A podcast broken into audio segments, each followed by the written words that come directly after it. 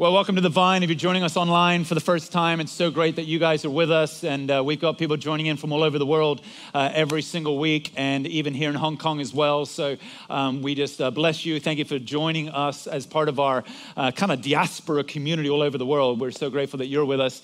Uh, and everybody in this room, welcome here. And uh, you might be new to the Vine, and we recognize um, that um, some of you have joined us since we started the service. And we always welcome people right at the start of the service. So I want to re welcome you if you're new new and never been to the Vine before, my name's Andrew. I'm one of the pastors here, uh, and it's great to have you with us. I'm so excited about baptisms. Uh, amazing 15 candidates where you are. You're all scattered around the room here. Um, so excited about that. If you've got nothing to do for your lunch, I can't recommend more highly than Repulse Bay at 2 o'clock. Uh, to witness uh, 15 people uh, going down into the waters of baptism. We always joke here at the Vine, we do our baptisms in Repulse Bay Beach, it's public. Uh, and we always joke it's the only baptism in the world where you go down clean and come up dirty. Uh, so, it's true. I've done many baptisms in Repulse Bay. I remember this one time. Can I tell you a quick story? It's got nothing to do with what I want to preach about, but I'm going to tell you a quick story. this one time, uh, I'm there with our group, right? And we have like four groups. And I turn to the left, and I kid you not, there's a poo floating like I kid you not, like like literally like five meters away from us. And so I'm like, we're doing like the intro for this person in front of everybody, and I'm like backwashing the. and we like dunk them, and I'm like keeping an eye, bring them back up. Anyway, so we get through all the candidates whilst the poo's floating like five minutes away. And afterwards, I like sort of just gently kind of go out to like um, and it was classic. It wasn't poo. Uh, it was like, like a bunch of like chocolate, like all gathered together like that. And okay, anyway. So, um, so look forward to your baptisms, by the way, if you're getting baptized today. Uh, keep your eyes peeled for the mercies of God. Um, hey, I'm excited. I, I want to do a, a one off message uh, today on the topic of giving your finances to the church. Yeah, I know for uh, some of you are like, really? I showed up for this Sunday? um, you know, in eight, in eight, years of being your senior pastor, uh, in 12 years of being a, a full time pastor here at the Vine, in 25 years of preaching, I have never preached a message specifically on this topic of giving financially to your local church. And um, I, I, almost feel a bit derelict in my pastoral duties to you of never teaching on this topic. We've talked about generosity here, we've talked about finances here at the Vine, but the specific idea of giving your money to church is not something we've, we've taught on. And I'm, I want to be honest with you right up front and just confess the reality that I think I've stayed away from the topic um, out of fear you know, out of the fear that the topic would come out in such a way or could get twisted in such a way that you would feel manipulated or, or coerced into giving to the church. And you know, I, I, think the global church has done a relatively poor job over the years of teaching on this topic, and therefore, uh, so often people kind of feel a sense of guilt or, or a, a sense of shame when this topic comes up. Um, and, uh, and I just wanted to kind of confess to you that there's a certain amount of fear in me, and I think that's why I've kind of stayed away from the topic. Um, there's also something else. There's a, a sense of biasness in me, if you will, a, a sense of conflict of interest bringing this topic to you, because the, the reality is, my, myself and my wife, we make our full time income, our full time livelihood off of your generosity, off of your giving to the Vine. So you literally, your, your giving here literally puts clothes on my back, it puts food on my table, it educates my daughter. My whole life uh, is driven by your, your generous giving to the vine. And so if there was ever a topic where I'm tempted to preach really well to get a good result out of, it's this topic, right? So I, I just realize that there's this bias and conflict of interest. And I just want to be really honest with you right up front about that. And I want to commit to you right at the start of this message um, that I'm gonna, I'm gonna preach this based on scripture without fear or favor, okay? Without fear or favor. The other thing I wanna be just really conscious of is that the timing of this message is a little bit suspect. If you've been coming to the vine for the last four or five months, you'll realize that we have been struggling somewhat financially. In fact, since June of this year, uh, we've been in a deficit every single month. That deficit has either been anywhere from between about 500,000 Hong Kong dollars to about 1.2 million Hong Kong dollars each month. And we obviously can only sustain our, our life and our, our ministry in the church for a certain period of time when we're in a deficit like that every month. And that concerns me, and I think it should concern all of us. If this is your home church and if this is where you come, I think that's a shared responsibility for us and a shared thing that should concern us.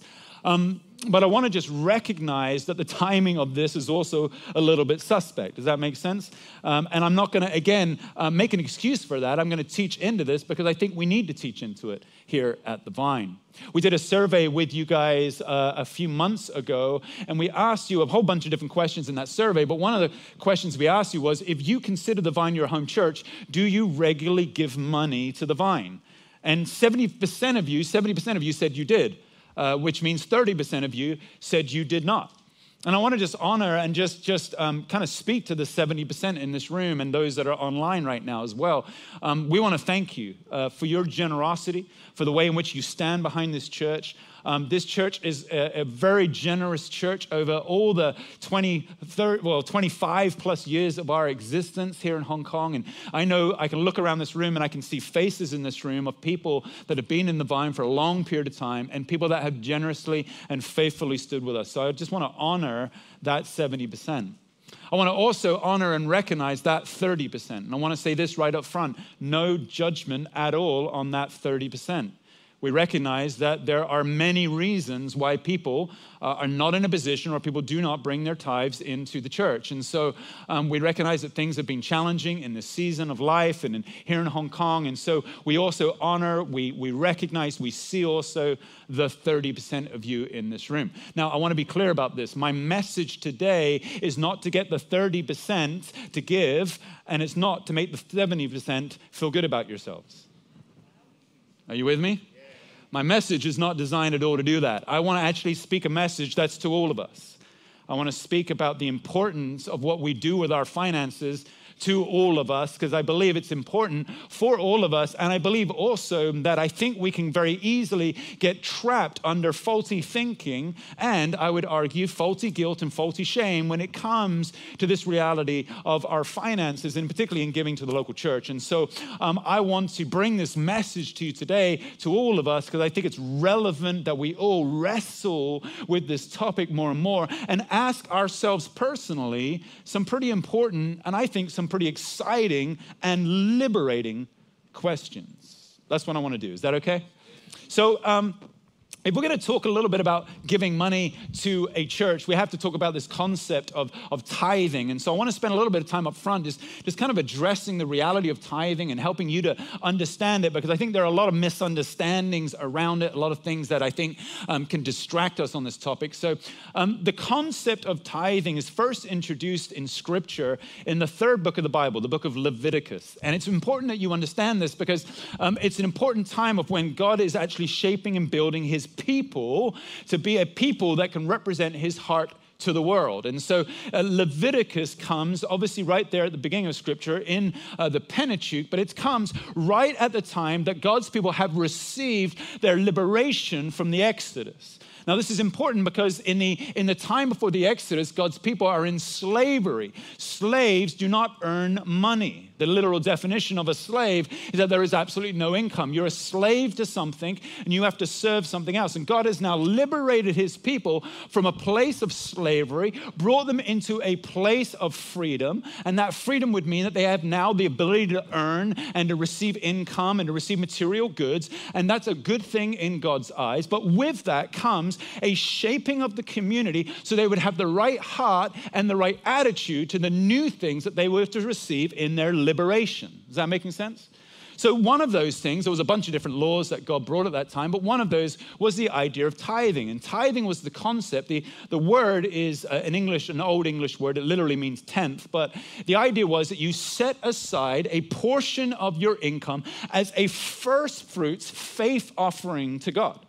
So, whether that, whenever it is that you were to receive your income, whether that was on a weekly basis or in the, the, biblical times in the Old Testament, it might be at the harvest time or something like that, you would set aside a specific amount and it was contractually, legally obligated for you to do this, to set aside a tenth of that, everything that comes in, as a, a tithe that was to be given as a faith offering to God. Now, it's really important that you understand that this was a legal, contractual obligation of God's people. And because of that, there were blessings and curses that came alongside of it. Now, now the whole point of a tithe was uh, there were practical reasons for it and spiritual reasons for it. Let me break these down real quick. On the practical side in the Old Testament, the tithe was this idea that these tenth of everything that we have comes into the storehouse in the temple to be used for two practical purposes. First of all, to provide for the Levite tribe in Israel to be able to be able to be fully 100% committed to serving the spiritual and religious life of all of the other tribes in Israel.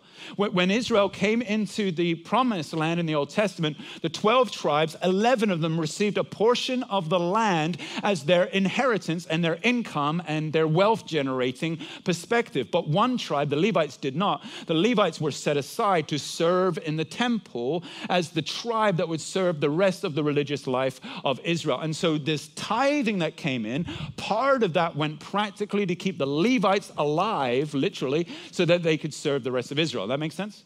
The second practical reason was out of the overflow, the abundance of what was given, because once the, the Levites were provided for, there was a lot of other uh, goods and finances left over. And that was to be used and distributed into the community to help the poor, to help the vulnerable, to help the broken, the marginalized, those that were desperate in community. The, the excess finances were, be, uh, were, were, to be used practically to serve the poor in Israel's community. So the Levites on the one side, and then the overflow to serve the poor. Making sense so far? Now, there was a spiritual side to this as well. It wasn't just about what was practically the right thing to do, there was a spiritual side. And the spiritual side was the idea of worship and submission.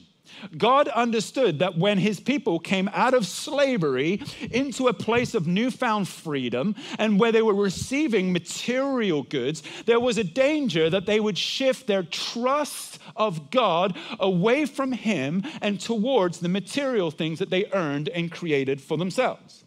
And so tithing was a way for God to build a spirit amongst his people where they would continue to say, literally, that God is the place that I trust for all of my needs. So, my setting aside of a portion of my income right at the start of every month and giving that to God was a way of saying, God, you are ultimately the one that I trust to provide my needs.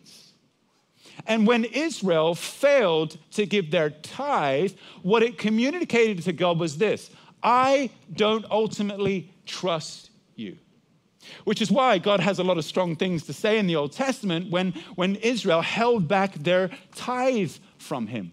God was like, I want to prove my faithfulness to you. I want to prove that, that I am trustworthy to you. So when you give to me your, your tithe as your first fruit, as a symbolic act of submission to me, I will prove to you my trustworthiness to you. I will give and replenish and help you and walk with you. I won't give up on you. I won't turn my back on you. I will open up my generosity to you, and you will know that I am faithful. This is why in Malachi, God says it specifically like this He says, Test me in this. It's the only thing in the Old Testament scripture that God says, Test me on it. Test me that if you give me your tithe, will I not open up the storehouses of heaven and pour out my abundant blessings upon you? So there was this idea that, that there was this spiritual idea that if I was to give to God, it was an act of prophetic trust that I trust Him more than I trust my resources. God would be tested in that and pour out His blessing on His people, which in turn would cause them to want to be more faithful to God in their giving. And so there was this cycle that took place between God and his people that had blessings and curses attached to it as they showed their faithfulness and God responded in his faithfulness to them. All that making sense? Now we get to the New Testament and things change. Because in the New Testament, you see what happens is that everything gets reinterpreted through the life, death, and resurrection of Jesus. And Jesus himself said, I haven't come to abolish the law, but I have come to fulfill it. And so there are some things in the Old Testament law that didn't carry forward into the New Testament world of grace, but there were other things that carried forward, not in the kind of letter of the law, but in the spirit of that law. And tithing is one of the interesting things. Tithing is only mentioned twice in the whole of the New Testament. The legal, contractual element of tithing that was linked to the Old Testament in Jesus Christ is gotten away with in the New Testament. The whole sense that I have this legal obligation, a contractual responsibility, you don't see that at all in the New Testament. The only two times when tithing is mentioned, it's specifically talking about an Old Testament story or an Old Testament moment. No, you don't get that in the New Testament. But here's the really important thing where you see in the New Testament a cessation on the contractual, legal obligation reality of the tithe, what you see is an enhancement on the spirit of the tithe. Are you with me? So while, while the contract is gone and the legal obligation and slavery to that is gone, there is actually enhancement on the joy of partaking in the giving that happens in relationship to God. This is why in Acts chapter 2, you see the church pouring out an abundant amount of their resources, bringing those resources, placing them at the feet of the apostles, so the apostles could then distribute those resources to those in need in the community the same spirit of the Old Testament tithe, but now not done on a contractual tenth, but a way greater amount of that done in freedom, life, and joy. And here's the interesting thing that practical part of the Old Testament continues in the New Testament. When that money was brought to the apostles' feet, that money would have gone to help the apostles to continue to live full time in serving Israel in the spread of the reality that Jesus is the Messiah and the birthing of the new church. And the overflow of what was given was used by the apostles to help those in need. So the same thing that was taking place in the Old Testament continues to take place in the New Testament as the apostles received what was given, enabled themselves to continue to minister and teach and spread the gospel as well as taking care of the needs of the people around them. They learned this from Jesus himself. I mean, Jesus had given up his profession as a carpenter and had gone into a full time teaching ministry for about three years. And Luke tells us that wealthy women supported Jesus to be able to do that. Wealthy women would gather around him. Support. Paul himself, we often admire Paul and celebrate Paul because he's the one who was a tent maker? Well, absolutely. In Corinth, Paul made tents, and that was one of the ways that he was able to finance himself. But outside of Corinth, for the rest of the majority of Paul's ministry, he was supported by the churches, giving him income so that he could continue to flourish in what he was doing. Is this making sense? So, the practical side of that element of the tithe, although the contractual obligation is gone, the practice and the practicalness of it continues in the New Testament. But it's the spirit of it, the spiritual importance of the giving, that is the thing that is truly enhanced. In fact, I would argue this not just enhanced, but completely revolutionized. And that's actually what I want to talk about most today how the New Testament changes the spirit of the heart of our giving. And to do that, I want to jump back to the book of Philippians because we're in Philippians as a church over the last seven weeks. Uh, we've been embedded into it. It's been healthy for us. We know the context. And Philippians has a lot to say about our giving. And in fact, in Philippians, what Paul essentially does, and we've been talking in this series about a, a new way to pray or a new way to lead or a new way to have holiness. Well, what you also see in the book of Philippians is a new way to give. And this is what I want us to focus on a little bit with each other this morning, this new way to give. Now, we know from the context of Philippians, as we've been talking about the last seven weeks, that Paul's in prison. We know that in prison with Paul, he's awaiting trial. And whilst in prison, there's no social welfare system to give him funds whilst he's there. He's relying on the support of the community to keep him alive whilst he's waiting for trial. And Philippians, the church in Philippi, was one of the churches that was giving money so that Paul would be alive and would flourish whilst he was in prison. And actually, what Philippi did is they raised up one of their members, a guy called Epaphroditus, and they gave Epaphroditus all the money that they had saved up. And Epaphroditus goes to Paul in prison, which was in a completely different city. So he travels there and he brings Paul this gift from Philippi, this welcomed gift of finances, so Paul would be able to survive in prison. And right at the end of the letter, he thanks them for this gift. But the way he thanks them is completely mind blowing. And I want to open that up for you today as a way of hopefully encouraging us as we think about giving. Is everybody okay still? You alive? All right, here we go. Philippians verse, uh, chapter 4, verse 10 onwards. Paul writes, I rejoice greatly in the Lord that at last you have renewed your concern for me. Indeed, you have been concerned, but you've not had the opportunity to show it. Now, now I'm not saying this because I am in need. For I've learned to be content whatever the circumstances. For I know what it is to be need, but I also know what it is to have plenty. I have learned the secret of being content in any and every situation, whether well fed or hungry, whether living in plenty or in want. I can do all things, everything, through him who gives me strength. Yet it was good of you, notice this, to share, to partake together in my troubles.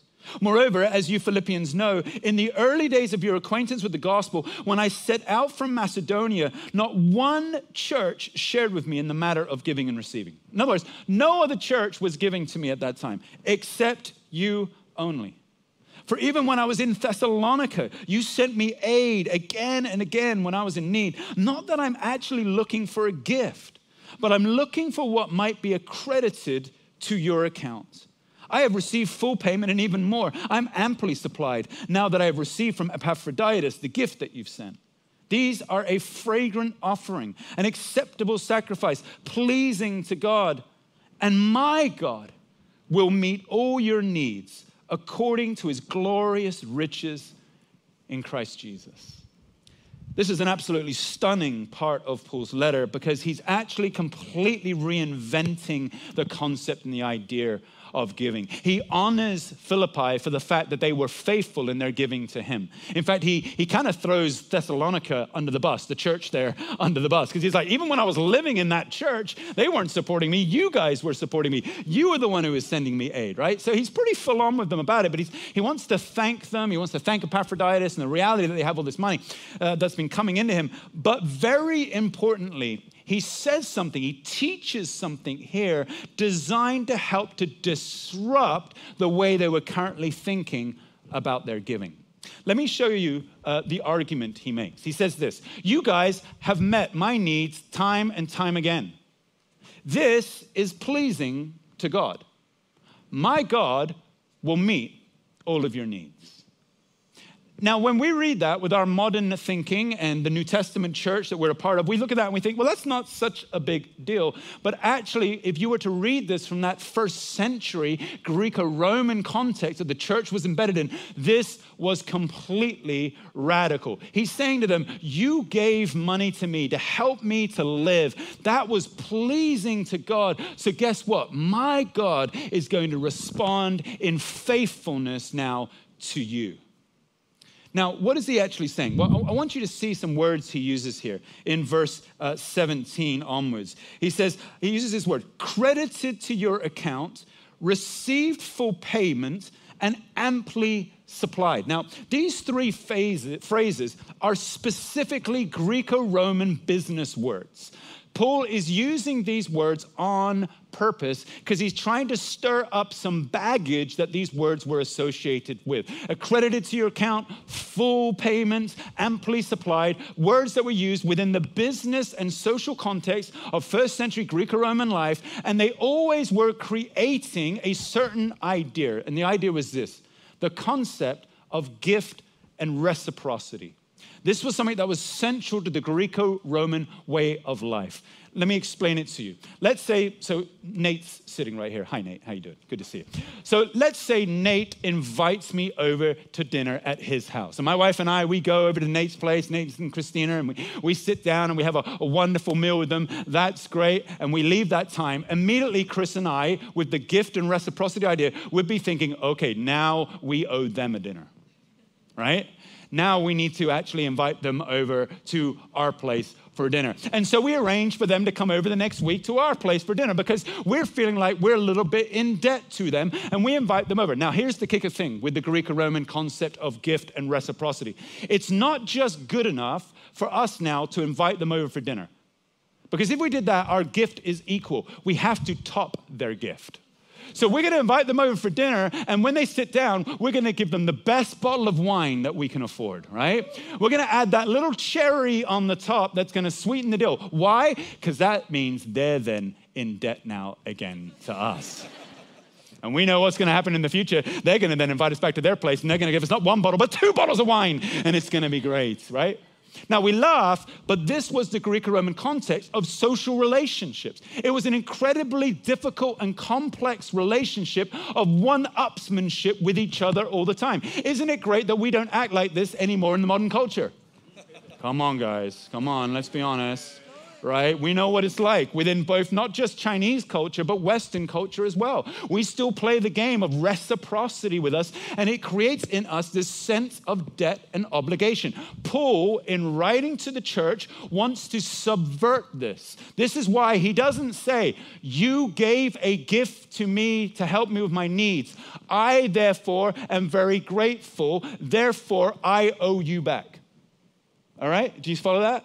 That's what Paul would have said if he was wanting to keep up with the Greek or Roman context. Instead, he says, You gave a great gift to me for my needs. God was pleased with that gift.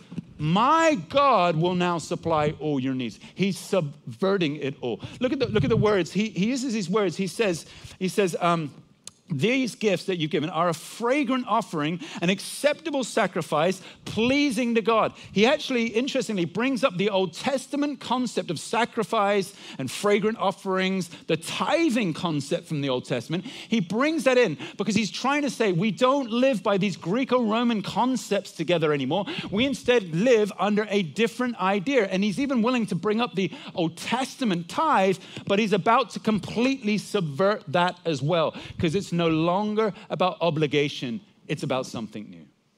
You see, for Paul, there was a new divine economy. And this divine economy was different from everything we see in the world. And Paul's passion was that the church would not get sucked in to an economy based on the world's thinking, but would have a divine economy based on what God sees in this world. Let me teach on this real quick by tr- t- telling you a little bit about transactional relationships in relation to giving and a Trinitarian relationship in relation to giving. Is everybody still okay? You, you tracking with this? Is this helpful for you? You have to say yes to these questions. I know it's weird. I say it every week, but it's uh, the reality. Now, the transactional relationship to giving was the Greco Roman concept. It was transactional debt and obligation, one upsmanship. You give to me, I'm in debt to you, I better give to you, so you're in debt to me. And then we can just play this little hierarchical relationship in our social relationship. That was the transactional relationship. And here's what Paul's thinking He's like, we cannot be like that in the church. Because if we're like that in the church, we're not showing the world what God is truly like. You see, Paul understood that if we had a transactional relationship amongst ourselves in the church, ultimately what that says is that we have a transactional relationship with God as well. And the picture of God that that places at the center of the universe is basically the idea of a divine accountant. Think about this for a second. If you're an accountant in here, please apologize for the next five minutes that I'm about to say. But a divine accountant, a slightly grumpy God that sits up there in the sky somewhere who has a scorecard for every single person in this room. And you're trying to, there's a left hand column and a right hand column. In the left hand column is all the bad stuff that you do. In the right hand column, there's all the good stuff that you do. And because God is this grumpy divine accountant, you're living your faith, you're living your life to try to get more on the good column than on the bad column. And if you've got more on the good column than on the bad column, you can expect the blessings of God. Are you with me? But every time we act and every time we do something, whether it's coming to church, whether it's giving money to the church, whether it's whatever we do, giving our time and energy, if we have a transactional relationship with God, if we see Him like this divine accountant, we're trying to store up the goodie bank on the good side of the column so that it outweighs the bad side of the column so that we can feel good about ourselves and think that God feels good about us. When you give with that mindset, I'm going to say it this strongly we dishonor the character of God amongst us. And Paul wants to flip that on its head and say there is another way. Because the reality is, if our relationship is transactional, the result of that is always going to be feelings of guilt, shame, and obligation. And I want, if you hear nothing else in what I've been preaching, I want you to hear this. I want to free you today from guilt, shame, and obligation when it comes to your giving here at the vine. Because if that's our precept, if that's our concept, then we're in a transactional relationship with one another and with God, and I don't think that's what God wants. Instead, it's this Trinitarian idea. Paul always brings things back to the idea that the God is made up of the Father, the Son, and the Holy Spirit. That there is this in God Himself, the one God. There are three persons, and the Father, the Son, and the Holy Spirit, three distinct persons, but constantly one community together. And in that community, it's a community of endless, self giving, self sacrificial, other centered giving and love towards the other within the community. And Paul realizes that what sits at the center of the universe is not the grumpy accountant with a scorecard, but this endless cycle of self living, self giving, self loving unity seen in the beautiful thing of the Trinity. And Paul takes that rather distant theological concept and says the church should look like this. Like, if we're going to be a community that represents the heart of God, then it has to be in this idea of a endless cycle of giving and other centered self love, loving the other around us. And Paul says that's the way it should be. So when you read in Acts chapter 2 that the church was selling their fields and bringing the money in and laying it at the apostles' feet, it wasn't because they were contractually, legally obligated to do it. It wasn't because their pastor was standing up making them feel guilty about it. It was because they realized that there was another way to live, that God has created a new world where there's a trinity that sits at the heart of it, this endless cycle of self giving love. And who wouldn't want to be a part of that? And so they bring their resources to the apostles' feet because their hearts are pumping and they're saying, There is great joy that I get to be a part of a new economy, a new way of understanding that it's not about debt and obligation and who's got the better hand. It's about the giving of all of myself, knowing that God is able to give and supply all my needs. This is why Paul says here that Christ responds he says, And my God will meet all your needs according to his glorious riches in Christ Jesus. In other words, you cannot outgive God. Now, this is not prosperity gospel. This is not if you give $10, God's going to multiply and give you 30 back, right? This is the idea, though, that there is a new economy where God has these riches in abundance and He wants to pour it out on His faithful people. And in the reciprocity relationship, the transactional relationship, you're always trying to remember who's the one who's got the power in this relationship at this point. In the Trinitarian relationship, you're no longer trying to work out the power, you lose track of who owes who. You're just happy that you're a part of it, that you get to give. This idea of the Trinitarian way of giving in the church is throughout all of Paul's writings. Let me give you a couple of quick verses as I close. 2 Corinthians uh, chapter 9, starting in verse 7. Each person should give whatever they have decided in their heart to give. It starts in the heart, not reluctantly. In other words, you should feel joy in being a part of this new economy, a new way of life, but also not under compulsion. You should be freed from obligation and debt and guilt because we're no longer operating with a, a divine accountant in the transaction way. For God loves a cheerful giver. And God, notice this cycle here, and God is able to make all the grace abound to you, so that in all things, at all times, having all that you need, you are abounding in good work. Look at the cycle. You bring your tithe and your offering and your love to God in this community called the church, and God makes all grace abound to you, which overflows in you to more grace abounding to Him, and you get lost in this cycle of endless self giving, and it is a wonderful picture of grace. Notice what he says in 1 Corinthians chapter 16 verse 2. Paul gets practical with his church here. He says, On the first day of every week, each one of you should set aside a sum of money in keeping with your income, saving it up so that I'm, when I come to you, no collections in addition to that will need to be made. Paul's trying to liberate his church from a formula, but he's not adverse to giving some practical advice. And so I want to finish this with some practical advice, but don't think that I'm now teaching you a formula. Are you with me? Are you with me?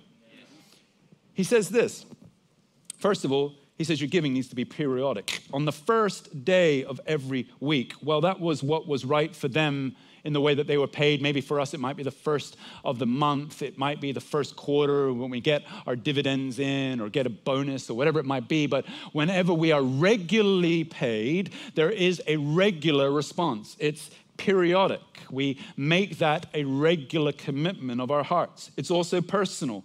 Notice what he says each one of you, I love this, nobody else can be generous for you. No one else can give for you. You, uh, each one of you, are being called to partake in this beautiful new economy of grace and love and joy and sacrifice towards one another. So each one of you, I think sometimes the temptation in a church the size of the vine is to think that others will carry the heavy weights.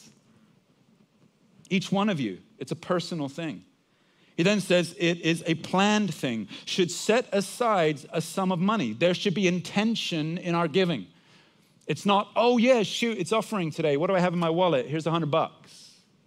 There's an intention to it, a planned perspective in it. I, I want to turn my heart towards God in this new economy, this new way to give, not under compulsion, not under legalism, not under some guilt, but under this beautiful idea that if I'm intentional with the first fruits of what I have, that's the best way that I can honor God. And then finally, it's proportionate in, a, in keeping with their income. There's a proportionate amount of giving. The reality is, those that earn more have the ability to give more.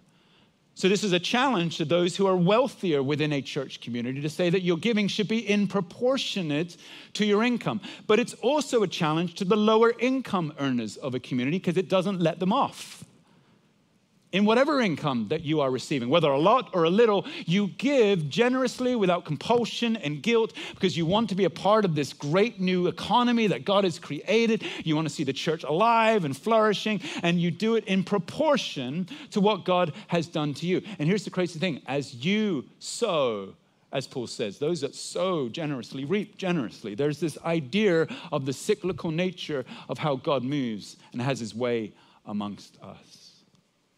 So I hope you see that the question I often get asked is this the question is this Under New Testament grace, should I still give 10% of my income to the church? I hear that question all the time. And I hope now at the end of this message, you realize that that's a painfully flawed question. Because if we're asking that question, we're still caught up in the divine accountant and transactional nature. Because that question essentially is what's the minimum amount of money that I can give to appease God and Andrew? When instead, perhaps our question should be do I really get to be a part of this? Like, who wouldn't want to be a part of this? And so I give. Can we pray? Let's pray together. Father, we are really grateful. Grateful that you have taken us from slavery to freedom. And in our freedom, we have grace. This joy of recognizing that everything we have comes from you. And that you call us to be stewards of what we have received. But Lord, we don't want to very quickly fall into the trap that the church in Philippi could fall into a sense of reciprocity in our relationship with you, a sense of our giving being tied to that Old Testament contractual legal obligation. Lord, I'm so grateful that we are freed from the contract, but are enhanced in the Spirit. And Lord, that is our challenge to think whether our giving practices, whether to the church or elsewhere, our spending habits, whether what it is that we do with our finances is driven more by the divine accountant, contractual, transactional relationship, or whether we are really truly operating in the freedom that comes from the life, death, and resurrection of Jesus. A Trinitarian picture of the world where in the Father, Son, and the Holy Spirit, we have the perfect model of what community looks like. And that in this community at the Vine Church, we would want to stand with one another, freely giving and freely receiving. Not playing one upmanship with you, God, but celebrating the joy that comes in a God who is able to supply every need. Father, I pray that you would shake up our culture, that you would challenge us deeply, and you would release us into this grace with joy in our hearts. That we would literally find ourselves saying, Wow, I get to be a part of this. And that whether it's our time, our talents, our gifts, resources, yes, our finances, we would bring it to you, not counting beans but bring it to you overflowing with joy. Father, we thank you for this in Jesus' name. Everyone says. Would you stand with me? I would love for us just to finish today by responding in joy as we worship our Father.